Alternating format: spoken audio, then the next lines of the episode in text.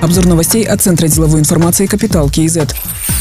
За два месяца в коррупции изобличено 240 человек, в том числе 40 руководителей республиканского и областного уровней. Среди них один вице-министр, один аким города, 11 руководителей областных управлений. Арест наложили на имущество подозреваемых на общую сумму 5 миллиардов 400 миллионов тенге. Об этом на встрече с президентом сказал председатель агентства по противодействию коррупции Олжас Бектенов. Он доложил Касымжумарту Тукаеву о расследовании резонансных уголовных дел. Олжас Бектенов также отметил, что в феврале Мажилис парламента в первом чтении одобрил законопроект об ответственности за необоснованное обогащение. Особое внимание уделено работе комплайенс-служб в квазигоссекторе, совершенствованию Института персональной ответственности руководителей за коррупцию подчиненных посольстве США в Казахстане прокомментировали сложившуюся ситуацию. В дипредставительстве отметили, что ситуация в Украине развивается стремительно, поэтому на данный момент сложно говорить о долгосрочных мерах и их последствиях. В сообщении посольства подчеркивается, что санкции США нацелены на экономику России и устроены так, чтобы смягчить влияние на экономику других стран, включая Казахстан. Так же, как на протяжении всех 30 лет партнерства мы привержены помогать Казахстану диверсифицировать и укреплять экономику, отметили в посольстве.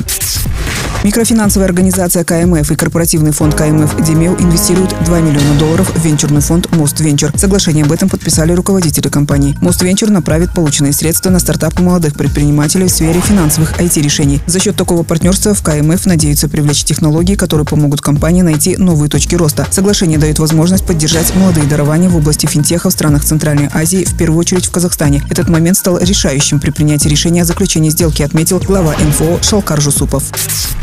Состоялся казахстанско-турецкий бизнес-форум, на котором обсуждали развитие сотрудничества. Отмечается, что за последние 15 лет Турция инвестировала в экономику нашей страны более 3,5 миллиардов долларов. Премьер-министр Казахстана Алихан Смаилов пригласил турецкие компании к расширению инвестиционных связей. По итогам форума подписали 10 коммерческих документов. Инвесторы намерены построить транспортно-логистические центры с авиакарго в Западно-Казахстанской и Актюбинской областях, фармзавод в Алматы, предприятие по выпуску медицинских изделий, масок и респираторов, завод по производству продукции из нержавеющей стали, металлических стальных конструкций, конструкций, торгово-развлекательный центр в столице. Общая сумма инвестиций в эти проекты составит порядка полумиллиарда долларов. Отметим, в мае ожидается визит главы Казахстана Касымжумарта Токаева в Турцию, а президент Турции Реджеп Эрдоган примет участие в саммите СВМДА, который состоится в октябре текущего года в Нур-Султане.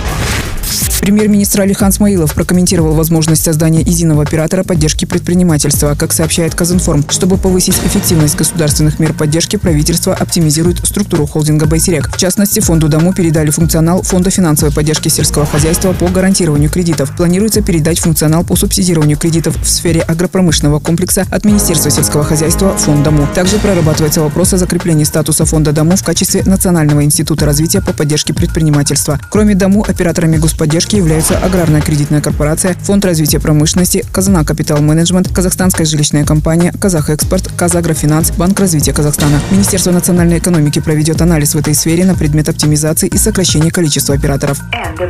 Другие новости об экономике, финансах и бизнес-истории казахстанцев читайте на Капитал Киезет.